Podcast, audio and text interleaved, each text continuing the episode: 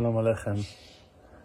I have some friends that, it's a painful truth, but I have some friends that cannot find that inner power to, to sacrifice what that I believe that needs to be sacrificed for eternal success in this lifetime. And, um, and then they suffer tremendously. Now, they think when they choose not to suffer based on their mindset, not to sacrifice, not to listen to the rebukes of their wives, or not to deal with life through faith, honest faith, not religious faith. Real understanding that everything that happens in our lives is all from Hashem, is all for a good reason, for a good cause, for a purpose, and that there's a lesson and meaning to any life situation that we find ourselves experiencing. And those guys, they think that they cannot suffer anymore and that they were not supposed to suffer so much and but they don't know and don't realize that the next stage of suffering will be much worse. And that also you cannot call suffering to something that is justified. Like if you hurt something, someone and then that one is coming towards you and tell you the truth. that's that's not even a rebuke. It's that's the truth. Like if your wife, she's upset, she's not a happy person, and you know and you believe that you are commanded and uh, appointed to follow the Torah's mitzvah that is saying, V'simech et ishto, that you must make your wife happy, and that's an obligation from the Bible, from the Torah. Like that we're obligated to put tefillin, to keep Shabbat, to eat kosher food. In the exact same, same level, we are obligated to make our wives happy, no matter what. Like that, no matter what, you need to keep Shabbat, and no matter what, you need to put tefillin, and no matter what, you need to eat kosher food. But there's no kosher food. Okay, so eat vegetables. Vegetables are always kosher. I didn't have time to pray shacharit in the morning. Okay, so put tefillin in the afternoon. Very close to the evening. I didn't prepare food for Shabbat. Uh, my wife, she's, uh, she doesn't want to keep Shabbat. Okay, so what? But Shabbat is Shabbat, and you must keep Shabbat. So exactly like that, you're going to follow all the halachot, all the Jewish rules. Also, you are obligated in the exact same um, level of importance to the mitzvah of making your wife happy. Now, if she's not happy, it's your responsibility. Exactly like that. If it was hard for you to put tefillin. So people think, no, it's too heavy for me. Okay, tefillin are also too heavy. Shabbat can also be too heavy. Just know and don't justify yourself. No, I cannot keep Shabbat. No. You maybe don't have the merit to keep Shabbat. Maybe you don't have the privilege from heaven to, to make your wife happy. So they think that they're gonna get rid of their wives and gonna go and like uh, do whatever they, they dream that will make them happier. And by that they're gonna remove the pain, like the wives is, is the pain, are the pain. No. The pain is coming because of your sin. En yisurim belavon. There is no suffering without sin. And midah keneged midah lo batla min haolam.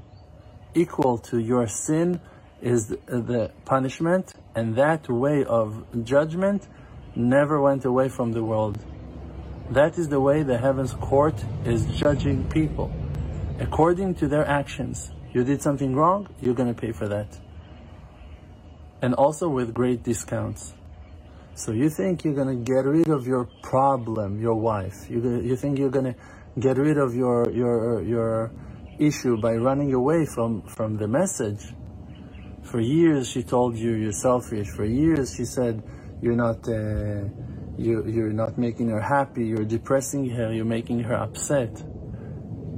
And I'm now talking to the men, and it's true that you can find also situations that will be in the opposite, that the women, they have, uh, like, they failed, they mistake, they did something wrong. Like, I'm, I'm not uh, um, canceling that option as well. But I'm talking about a certain situation that I'm experiencing with friends of mine, people that I really care for. And I see how they thinking to themselves that they will get rid of their problems by divorcing their wives, running away from the rebuke of Hashem, from the tochacha of Hashem.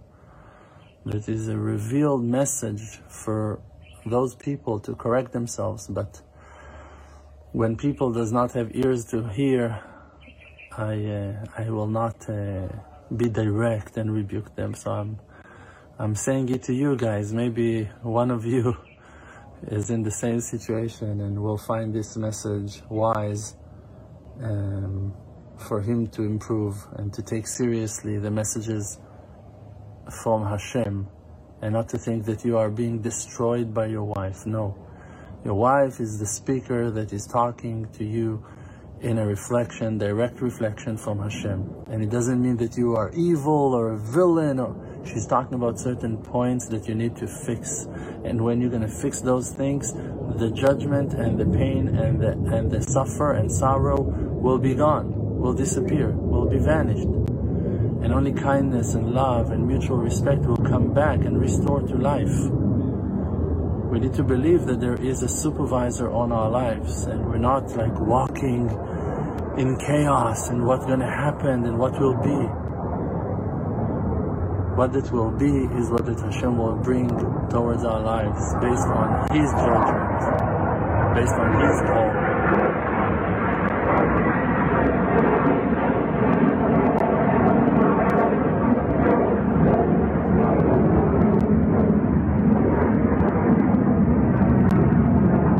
We have some oranges, mandarins,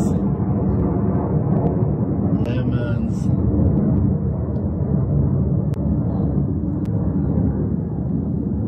The holy land Israel is full with sweetness.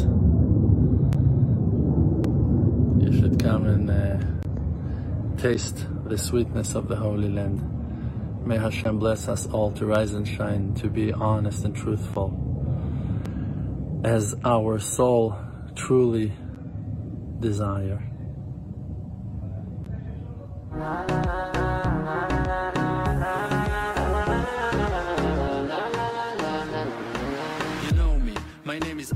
RDMC with the Muna project, all the nations with me. Close your eyes, just breathe, see the truth. Don't chase the fake world, don't buy the fake news. Be yourself, your own true self. Don't let no one take our natural wealth. See the good, no fear, no despair. Cherish who that you are and share. Source of power from an endless spring. Light of courage in yourself, you They can kick you down to the ground. Hold yourself up till you are, put up your crown. King of the creator, holy soul inside. Focus on the spiritual and you shall.